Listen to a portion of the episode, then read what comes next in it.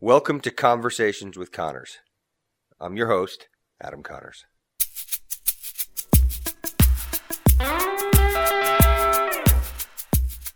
You'd be hard pressed to find a kid that at some point in their life didn't want to be a professional athlete. But how many had the fortitude to give what it takes to get to that next level? Well, that's not the case for Eric Rebhuhn. In fact, Eric had the gumption at an early age and knew that not only did he love sports, but more importantly, he had a desire to do whatever it took to be better than everyone else. And as you will learn, this desire while it's very important, is only one piece of the puzzle of success. During our conversation, we discuss all the other pieces that helped create Eric's puzzle. He shares with us the importance of preparation, what it means being the youngest head coach in the country of a university level men's and women's tennis program, how luck filters into your success equation or not, and the magnitude of follow through. And because of all the hard work and relationships that he's established throughout the years, Eric is living a life by design rather than one of default. Listen for yourself.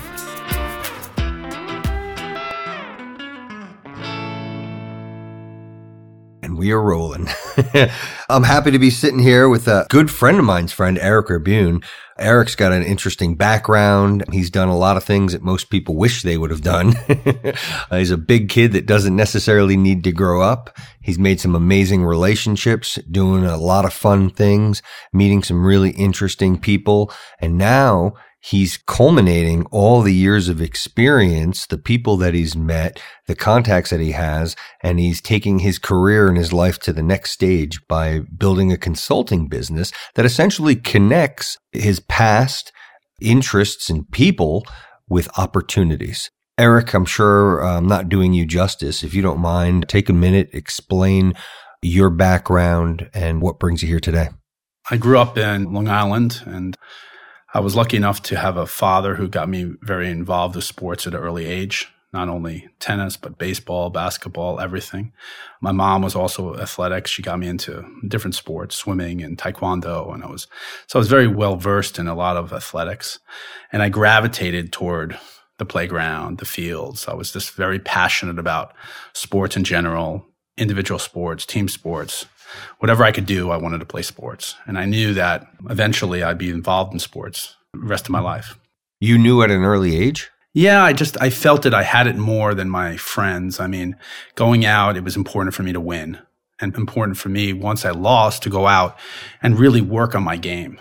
For example, I was an early time that was very upsetting was when I got cut from the I guess it was, I was in the seventh grade and I got cut from this seventh and eighth grade basketball team. So I was obviously upset and I probably wasn't going to play. So I went home and told my mom and she said, you know what? That's tough. Just go out and get better.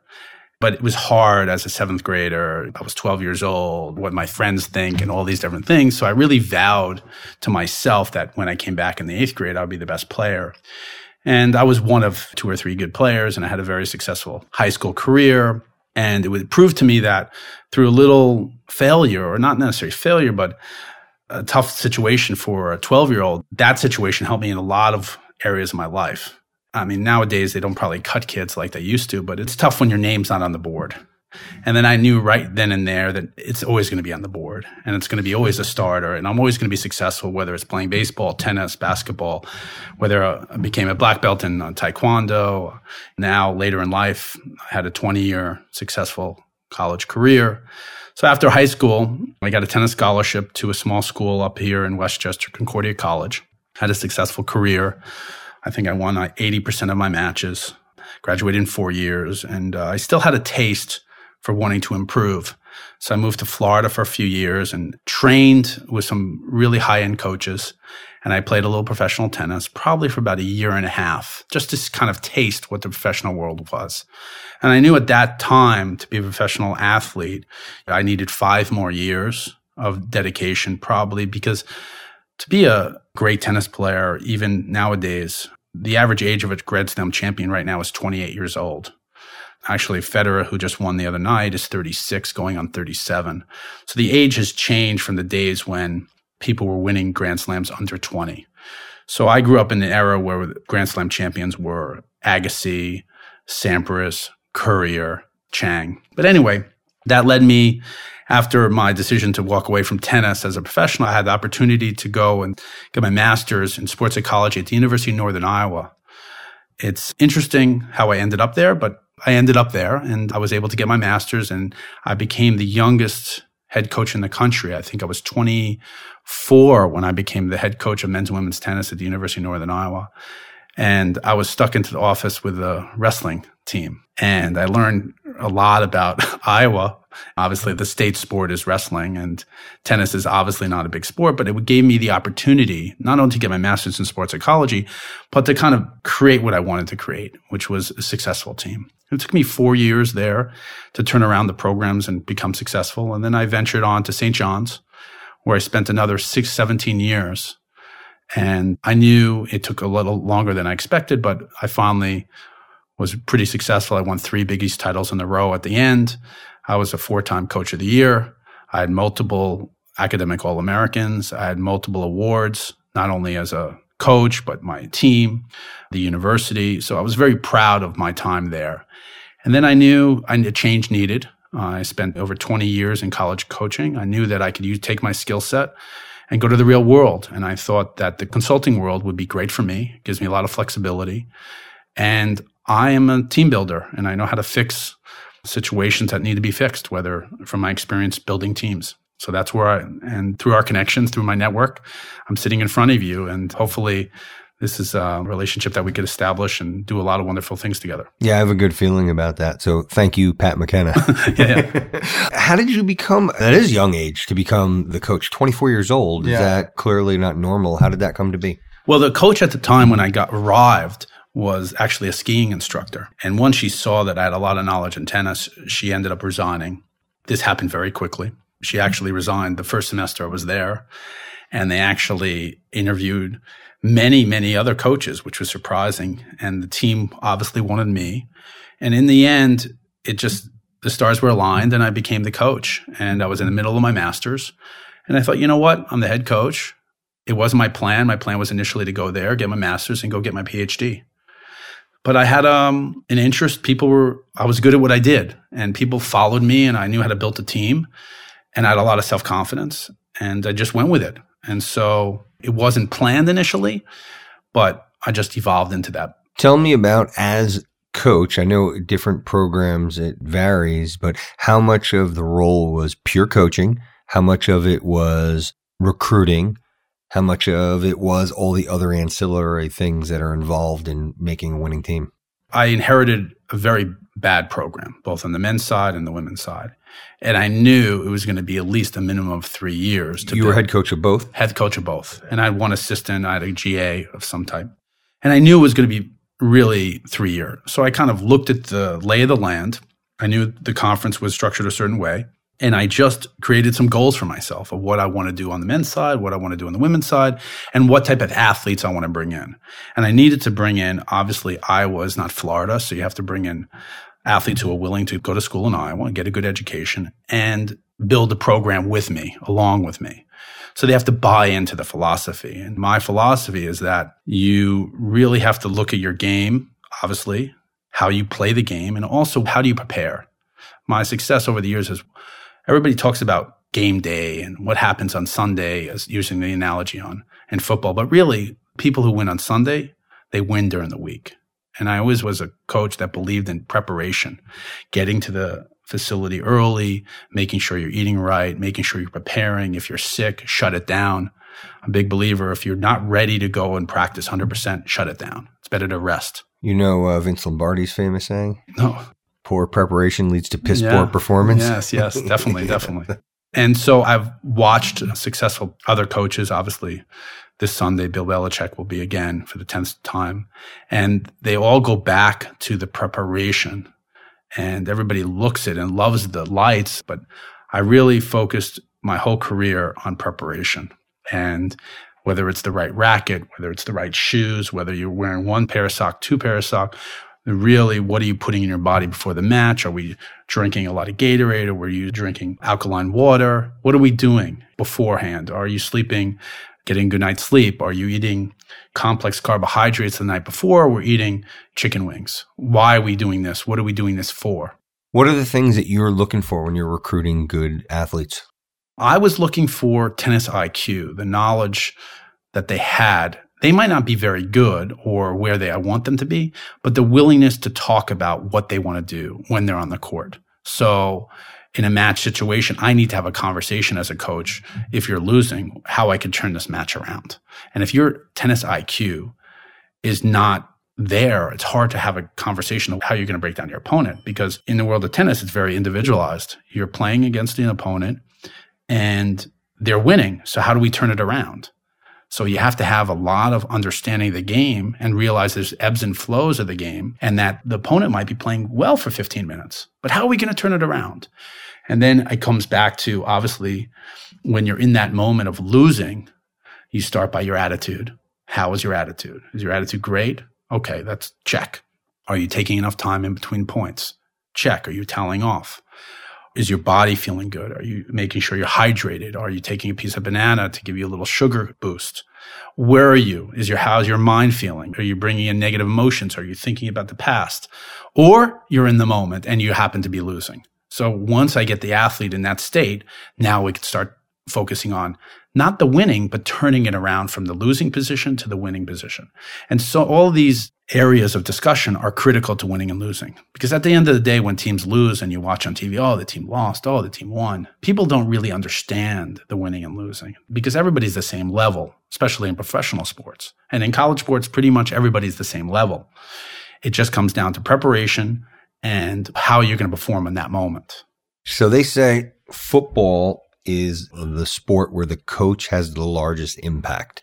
Where does tennis fall in that spectrum? I think you're looking at 5%, which in the course of a tennis match, if you're playing, say this match at the score is 6 4, 6 4, and that's 20 games, 10% would be two games, maybe a game, or you're talking about five points, six points, seven points. But in a 6 4, 6 4 match, it's the difference between winning and losing. I would always make sure. So in the world of college tennis, you have six matches going on in singles and three in doubles. So I would look at these matches and pinpoint where I believe the I could help that athlete. Some athletes were not being able to be helped, but I would pinpoint and know from practice and knows from past experience who I could impact that day. And some days I couldn't impact anybody, but the days that I could impact and the moments I could impact were the times that I went to that athlete, for example, um, the number three singles player, knowing that the match is going to come down to him or her. And I would sit with them and be very patient and get into the ebbs and flows of the match and say, what are you trying to accomplish? How are you feeling emotionally? What are you thinking about? I've kind of do a survey in the middle of the competition. And then usually my instincts and my experience locked in, and then I did the right thing. And takes a lot of um, experience, a lot of knowledge of the game, and willingness to not just coach the athlete the same way, be flexible to what the athlete's going through. So sometimes athletes are injured. So they'll say, Coach, I'm injured and I'm, my left leg, I can't really push off. What do you suggest? So now you're dealing with not only the opponent, you're dealing with an injured athlete. And then you injury, sometimes the player is hungry. They're getting dizzy or they're feeling like they're going to faint or their blood sugar's low or they're burning. So there's constantly things that happen in the battle. And you have to just as kind of the commander or the captain or the general, you have to survey where you're going to impact. And I was very fortunate to be smart enough to pick the right moments within matches to impact that match. So do you think your success is, I mean, obviously it's an aggregate of everything, but is it more your skill set is more in the moment? Is it more in getting back to your preparing them for the moment? I guess what I'm finding in my current career as a consultant, I have a very good ability to see the holes in a situation and see how I could kind of mend that situation and make it kind of whole again and move on. So using the sports analogy, I saw that obviously everybody wants to win, but where can I fill in the holes to get from point A to point B and get winning rather than losing. The other team wants to win. The other players want to win. Everybody wants to win. They're not going there to lose. So I looked at the things that people didn't look at. There was an interesting story from, I guess this was the third championships that I was part of. I think this is two years ago, the last of the three championships. It was a rain delay, and we were at the all at the hotel, and the match was supposed to start at ten o'clock in the morning. And I got back to the hotel at about nine thirty when there were torrential rainstorms. We were located in South Carolina, and the rain is very dark clouds. And all of a sudden, about nine forty-five, I started to see this sun come through the clouds. And we had just got back to the hotel in the rain delay because the hotel was probably about 10, 15 minutes from the location. Mm. And the referees and the tournament director said, We want to wait for the courts to dry and we have to, all these different things. So all of a sudden, I look outside and I say to my assistant, We're going back to the courts. My assistant looked at me like, What? Why are you going back to the courts? I said, My gut tells me that the clouds are going to open up and those courts are going to be dry by the time we get back. Lo and behold, we got back and we were able to prepare for the match an hour and a half more than the opponent because the opponent had not seen this and decided, you know what, I'm going to show up at 11 o'clock for 11:45 match, but we were there at 10 o'clock. We've got to practice. We ate together. We got a little stretching in. The match was won in that moment. It wasn't won when we started the match. And then when the match is over, the coach was so surprised that he had lost. He didn't see why he had lost. He had just seen the performance of his team not being able to win. Whereas I saw we won in the moment that I made the decision when I saw the clouds open up that we have to go to the facility and we have to get extra hitting in and we have to get out of the hotel. Because the tendency is when you stay in a hotel prior to a meet or a game or a contest, it's more of, oh, you're going to sleep. You're going to relax. You're going to talk to your girlfriend or boyfriend. You're going to do homework. I needed to get them out there into the competitive nature. Yeah. So that was an example where we won had nothing to do with who's better, had to do with just we were there earlier. Hmm. So you've had a good career. I got a bunch of friends that are in the collegiate world as well as the professional world, and turnover can be somewhat high. What kept you at, at St. John's for so long? I didn't believe I had unfinished business. I had taken over a program that was really in the dumps, no facility, team was very disengaged. And it took about seven years to turn it around. So we had a lot of success the last eight years, eight or nine years. But the first seven years was really cleaning out the rough stuff, figuring out what kind of athlete I need to recruit, figuring out myself how much time it takes to really build a team. What is our goal? At the time in the tennis in the Northeast, it's all dominated by the Ivy Leagues. So I knew it was how can I compete with these Ivy League schools in tennis? That's probably their premier sport around the country. So in this region, there are probably 43 teams that compete in this region. So my goal initially was okay, let me get in the top 10 of the region. And then I was in the top five and let me beat all the Ivy League schools. And then kind of those my initial goals and try to be one of the players in the region. Obviously the Ivies are very established in tennis. They're very established academically. Their coaches have all been there for a long time. They have a lot of prestige. So I wanted to be a player within that world. And I did it. And so it took me 16, 17 years and it took me time and I was able to fulfill that. So I wish I could have done it in five, but it took longer than I thought. And to get the right chemistry of players, especially tennis, who are coming all over the world, Americans, international, and getting the right mix as well as getting the right assistance takes a lot of time. That's impressive to be able to be just playing with them, let alone winning, because I know what their recruiting is all about. And sometimes just their name at this point does it. Correct. So St. John's didn't have that allure. Tell me about some of the relationships that you've developed with some of these kids throughout the years. Well, because I've recruited so much internationally, I didn't have a big recruiting budget. So I had to use my contacts from college. For example, a college roommate of mine is from Brazil. So I had to utilize him and call him up and say, Hey, Ricardo, I need an assistant with a player. Hey, do you know this guy in Colombia who I'm recruiting? Or I had some Mexican contacts and I would say, Hey, do you know this person? I would call people up. One of my close friends is Serbian. So I went into the Serbian market and Romanian. And so I used my contacts that have developed over the years to really recruit for me. And basically, I would say, Hey, I have a player I'm recruiting. Do you know them? And I would utilize my contacts. Who would say, Oh, I heard of him. He's pretty good. He's from a good family. Kind of give me a little background on what that player was about. And then when I'm speaking to the player, it was mostly on email or sometimes on the phone. I didn't have the ability to go and have recruiting visits and bring them to New York. And coming from Romania to New York is a big distance. I had to figure out using my network how that particular player might fit into my system. And I would just get their opinion. I wouldn't really have them go and watch them. I would just get their opinion on that particular player. I would ask them different things. So over the years, I established a lot, big network. And I kept on calling these people up and saying, Hey, do you know so and so? Do you know this person? Oh, I've heard. And as long as I hear they come from a good family, then in the world of tennis, you know their ranking. Pretty much you know that they're from a good family, they're coached by a certain player, and they'll fit into my system. How are you able to maintain with all these different hats that you're wearing? How are you able to maintain all these relationships? I'm very good at following up. If I haven't heard from someone in the course of, say, two weeks, three weeks, I go through my list of contacts and I'll send them a quick text. A lot of the internationals, maybe I'll do it through Facebook or I'll do send them an email, do different apps to just keep in touch with them. Maybe I'll see them on Facebook and then I'll call them. Say, hey, I haven't I heard from you. How's it going? What's going on? I have a good way of knowing the right time, especially if I travel to go visit someone or they come to New York or they come to Miami where I'm currently spending a lot of time. I'll say, Hey, look me up. Hey, let's get together.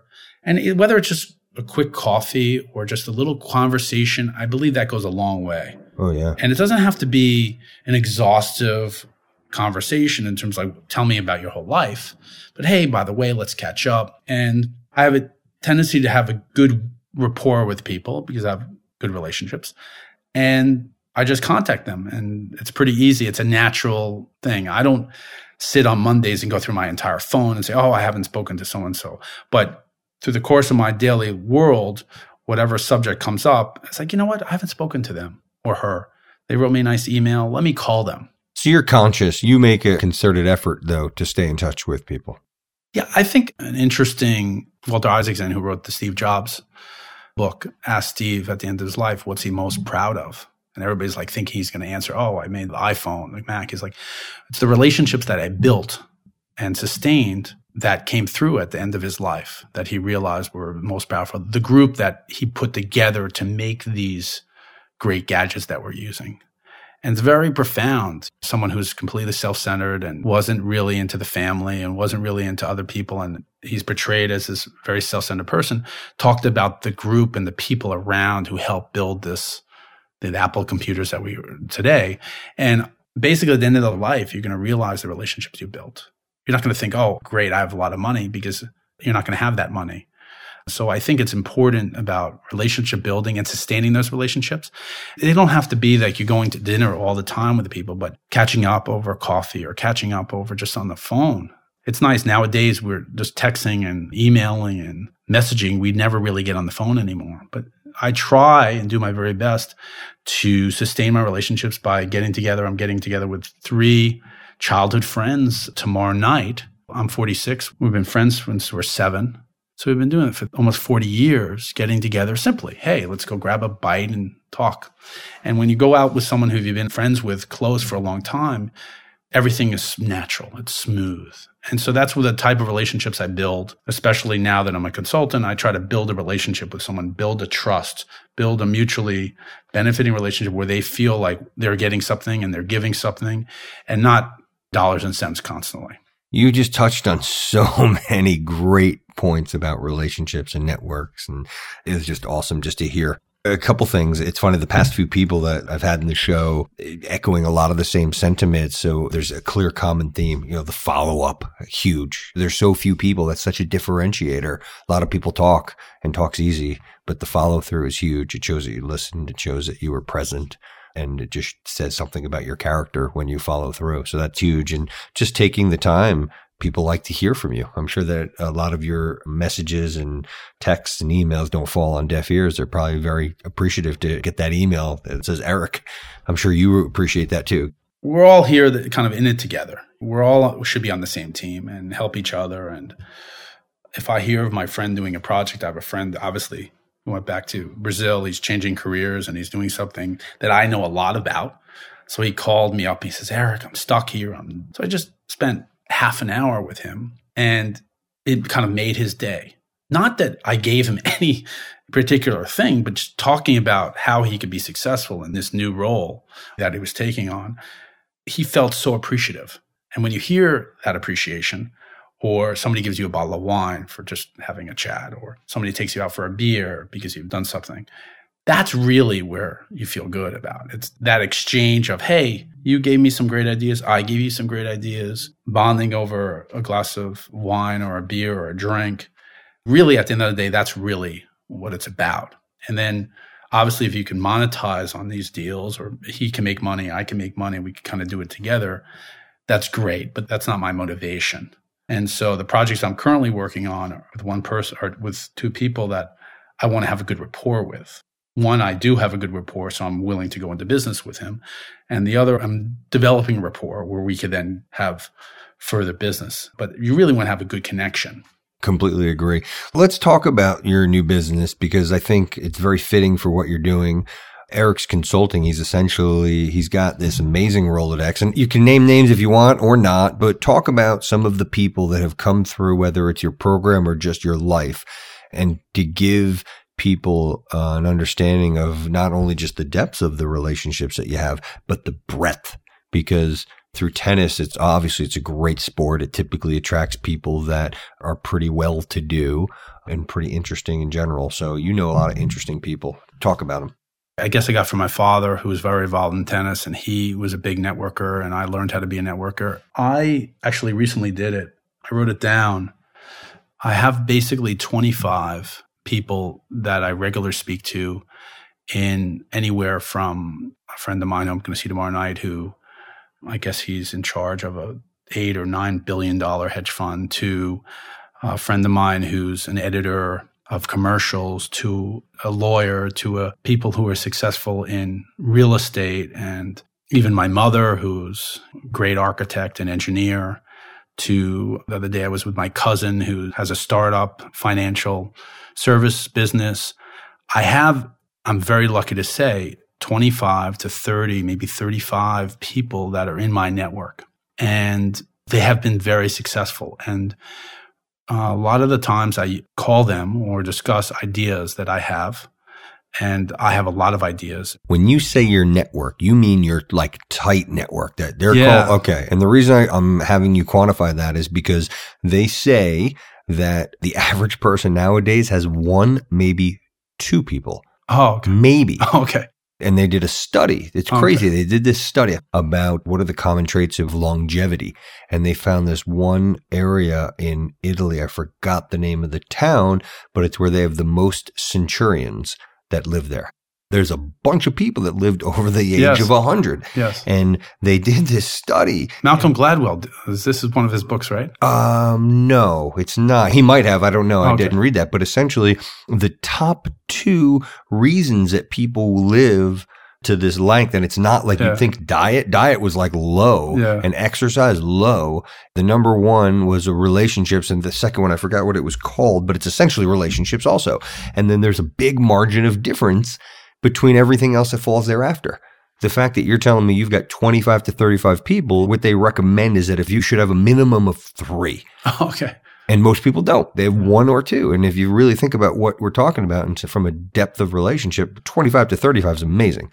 So I cut you off. I'm sorry. You're on a good tangent. When I say 25 to 35, those are people that I've eaten with, we've spent time, whether gone away, whether we've spent through the years we might have worked together and then we kept in touch those type of things whether there's a childhood friend who maybe lives on the west coast who i haven't seen as much college friend that sort of thing who i check in here and there but 35 people that if i need to call up tomorrow and say i need your advice or i even actually need you to come and i need your help would stop everything they're doing and come and help that's to me at the i'm really lucky and then I have another network of. Well, it's preparation. Yeah, you prepared for. This. Yes, you didn't. There's no luck. Yeah, yeah. Luck so, is when opportunity meets yeah, preparation. Yes. So those 35 are a group, and it's interesting when you're doing this. I recently started speaking to a young man who is in the beverage world, and he is doing some interesting things. And it's interesting when you open your world up right away. Somebody could kind of fall into your network, and then they're like giving you this great insight. And then I then in turn give him some great insight.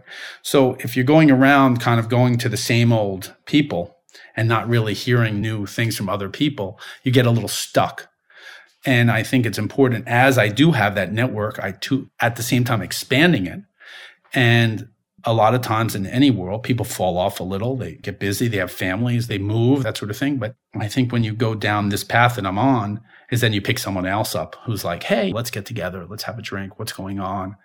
And it's a lot of synergy. And I think you have to be open to those opportunities. Yeah, well put. So your business, really interesting. You've got this amazing network. You obviously get deals thrown at you all the time. How do you filter out? Because there are a lot of bad deals out there. How do you figure out? So usually I'll meet someone and they'll either be a part of a company, a foundation, mostly a company, maybe a school.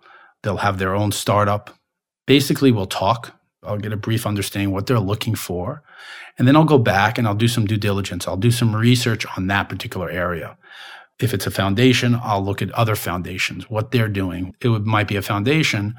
All their numbers or their financials are public knowledge. So I'll go into it. I'll delve into it. I'll ask my network of people, Hey, do you know these board members or do you know these people? And blah, blah, blah, blah, blah. I'll try to then meet with as many people around that network or that organization, that foundation. And then I'll do an assessment and I'll give it to whoever I'm speaking with, whoever this particular case, it was the CEO. I gave him my assessment on what I see. What am I recommended? This is what I recommend. And this is how I could deliver them. So I do an assessment, I do recommendations, and I do how we're going to deliver it. And I do that with the same thing. And so there are situations that come to me when I can't really grasp the assessment process. Either they're not really giving me all the information. So I really can't even get to the recommendations because we're still caught up in the assessment. Or they see things differently than me. Their goal is sales to this particular community. For example, they want to sell their product to the middle to upper class. And I see their product should be into the middle to lower class. They see their product at the specialty stores. I see them in Walmart and Target and Costco. So when you start to have a conversation and they see the vision differently than yourselves in the assessment process, it's better than to say, it was great meeting you. It was great to have a lunch with you. I understand your product, we have to move in a different direction. And I said, maybe down the road we could pick it up. And so the process is again, like recruiting, again, like coaching, you have to see your impact. And if your impact is not going to be even that 5%, like I talked about the difference between winning and losing, just move on and they could find someone else that maybe could fit the role for them. And I think one of the things over the last six to nine months of doing this is that I filtering process has gotten a little better. So I'm picking people and foundations or people and schools or people and companies that have a little more foresight of where they're going, where their growth is. Are there any types of projects in particular that you're partial to? For example, if someone's listening to this and they want to engage your services? I have a lot of experience with schools, prep schools, colleges. I don't have a lot of experience other than my kids are in elementary school and usually private schools are looking to focus on the ages of 13 to 17 they're high school kids colleges and universities definitely and most sports i'm very connected and have network in almost all sports whether it's professional whether it's college whether it's fencing whether it's football whether it's strength and conditioning whether it's nutrition in the so you're not tennis centric. no, definitely not tennis centric, and definitely I have a very good network in in tennis, but I have also a very good network in the other worlds of sports. And if I don't know, I could call someone. Love and it. that's really nice to know. You could call someone who could give you insight on what direction you need to go. Yeah. And if someone wanted to get in touch with you, are you okay? My information is rebhuhn at gmail.com. It's R E B H U H N, Eric, E R I C, at gmail.com. And that's the best way to get in touch with me. I will probably get back to you that day. Do you have a rule of thumb in terms of, and this is also just a good networking question in general, in your response time? I try to respond within a day or so. If I can't give a long email and explanation, I'll just have a short email. Thanks for the introduction. I'll get back to you in the next few days. I'm traveling or busy, or what I'll do is I'll receive the email. I'll see what they're asking. I'll see what kind of company or where they're from. I'll assess the situation. I might call them. Please send me your number. Hey, I want to give you a call to get a little more background. Or I'll just respond and say, Hey, nice meeting you. How can I help you? Gotcha. Do you like people to have a certain amount, give you enough information to work with to start? Depends. I mean, some people are more comfortable on the phone. Some people, uh, depending on where they are uh, or want to meet, some people would want to send me something. I've had people send me documents of what they want to present to investors, for example, or they want to present to their clientele. And I'll then give feedback and say, hey, okay. And so they might want to send me something and then they want to go over it with me and see how I could help with that situation. Gotcha. That's great. Are you able to talk? You had a really interesting business that when we were talking about before with the shade. Is oh, okay. Something that you could talk about. So yeah, yeah. I could get into that. So I, um, for many years in working at St. John's, was trying to put an indoor facility at St. John's. And for better or worse, I brought in so many companies to try to figure out what would be the optimal structure there. And so when I went into the consulting business, I now spend a lot of time in Miami. And I met someone who was trying to put a structure on top of six tennis courts due to the fact that it rains 120 days a year in Miami Beach. And also in the months of May through September, it gets upward to 100 degrees and it's hard to play tennis in that weather, especially between the hours of, say, 11 a.m. and 5 or 4 p.m. So, through my network, I got in touch with a company called US Shade, which is based in Dallas. And they're coming from the world of playgrounds and putting shading over playgrounds, building playgrounds and putting shading over playgrounds, as well as shading on baseball fields and tennis courts and shading. And they do some things in West Coast with concerts, with outdoor concert halls and various things. They're in the car business. So they had just done this project in Naples, Florida for US pickleball. So I asked them to come over and bid on a project that was six courts in Miami Beach. And Miami Beach at the time is going through a $100 million bond. $30 million of the 100 million is going toward Parks and Rec. Wow. Yeah. So they had the money to kind of throw something together. Significant money. Yeah. And they had the opportunity. So this was considered a pre-bidding meeting because the bidding officially doesn't open probably until second quarter of 2018, but it was good to get in there. And this company, US Shade, was already renovating the golf driving range for them. So they already had been approved bidder. They've been approved by the city of Miami Beach. So they wanted to throw their name in the hat and show what they could do. So they designed and I helped with an urban planner out of Atlanta. And she and I came up with a concept of what would be a great cover. And basically it's trusses that go over in a kind of a, a rounded form. It's hard to describe, but it's an interesting look. And then you would put this type of material that mostly shading but is a little porous on top of it. And we presented it. And it's a great project. And now through my work with them they're going to come up with three different models. And that model they initially showed to miami beach was the high end model. So now through my interest in the company and going back and forth we've come up to two other models that are much cheaper and so this particular situation was a municipality. So they're very concerned with costs. So the structure that they actually suggested probably would be for, for a private club. So it was a great synergy. We had a lot of meetings, a lot of conference calls. I went to Dallas. I saw the factory. They're building a new factory. They have two now outside Dallas, and they're building a third. I felt very good about that introduction, the assessment process, and now how do we get to the next level? So in that particular case, we were assessing each other. What do each of us bring to the table? Then once we went there, and then once I went to Dallas and I saw the relationship could be evolved and met the president and owner and met the head of sales and met the engineers and saw all these different people, I felt good about it. So that getting back to my point before is the assessment went well. And then now it's a matter of how can I help? how can we put this product in the mainstream? How can we put it in not only in Texas, but in Louisiana, Alabama, Florida? That's where we're at. I have a feeling some of your students or your players that have come through your circuit at some point or could potentially be some clients too. Yes, correct, correct. Yeah. Do you stay in touch with a lot of them? Yes, I have actually. The what's interesting, my former assistant is from Dallas, and so it was very interesting when I told him I was going to do this. He's like, "Listen, I could arrange six meetings for you in one week. I said, oh, "Wait, slow down, slow down. Let me let me just get this. We're there. We'll be there in a few weeks." But he was so excited because he has roots there. He's in New York, but his roots are there. And then I get a call. Spoke to someone, another one of my network, and they are in Palm Springs. which gets to about 125 degrees. And he's part of this big Bill Gates tennis event that happens every year. So their club does not have any shading. And so that would be a prime spot to put this shading there. And so it's interesting just and then I got actually right as we were starting this podcast, I got a call from my friend in Houston who has a friend in Austin who wants the shade. So I told him, slow down. I'll be back. And so without me even actually doing something, I just kind of throw it out there like I'm doing now.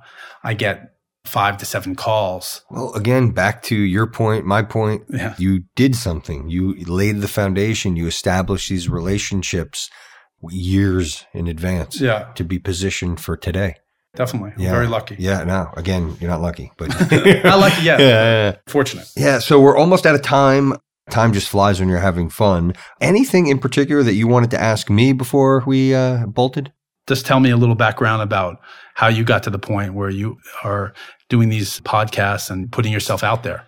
Great question, actually. So my business is about educating people really into a networking mindset, understanding like what networking really is. A lot of people just say, Hey, you got to go out and network, but they don't know what that means. Course. and they don't realize it's giving. And almost everybody. I actually had uh, lunch with a guy the other day who calls himself a meta networker. Wow. Yeah, big title. And I was listening to him. I'm like, oh my God, this guy, he's boasting what networking is all about. And he's clueless. He's all about bragging about this and that. And I'm like, you don't get it, man. Like you're bad. You're bad for business.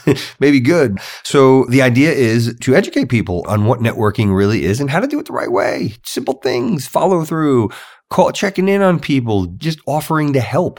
Like you said, sometimes just listening to somebody or being there is great. And if you happen to need something, just like what you've built here, you've got people that are like banging, they're excited. They want to help you do things for people and you're doing it selflessly. They're going to want to help you. They're going to want to see you succeed. So I'm trying to get this message out to as many people as possible. And your question about how did the podcast start? That was, to be honest, it was just, it's becoming a life of its own. Uh-huh. But a few people said, Oh, hey, you've got some really interesting friends that people could learn from.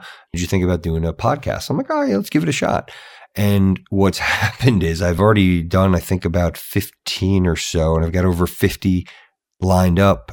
It's been fun. We get really everybody. The criteria to be on this show is to be, first and foremost, a good person. Secondly, to be successful. And how I define success is living a life by design, not by default, Yeah. not just taking some path that you had no control over. Yeah. And then being able to identify your success, at least a cornerstone of it through networking, through making that happen. So that's how this came to be. I'm having a lot of fun with it, to be honest with you, because I have a lot of these great conversations and people want to hear, oh, how, what did they do to be successful? Or a lot of times people are like, oh, they're lucky. And even yourself, you've said luck, but it's not luck. It's not luck at all. Yeah, that's not the word. Yeah. Yeah. It's definitely, I'm fortunate, but I've created the path. Yeah, you did. You 100%. And I hear people uh, a lot of times when they complain that someone else, you know, oh, they got lucky or, oh, they just knew the right person. And when I hear that, I'm just like, yeah, they did. So not only did they know the right person, just knowing them is not that. You need to earn its respect and trust. And those are so valuable. Even myself, when I've hired people, I'd rather take someone with a six on the intelligence scale if they're a nine or 10 on the trust and loyalty because you knew someone.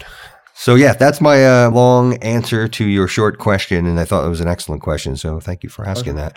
Anything else that you'd like to talk about before we go? No, I'm good. I think we got a lot out there and so obviously we could spend time doing more and we'll hopefully do this again. That's the plan. Awesome. I really appreciate it. Yeah, Eric, you've been great. Thank you. Thank you.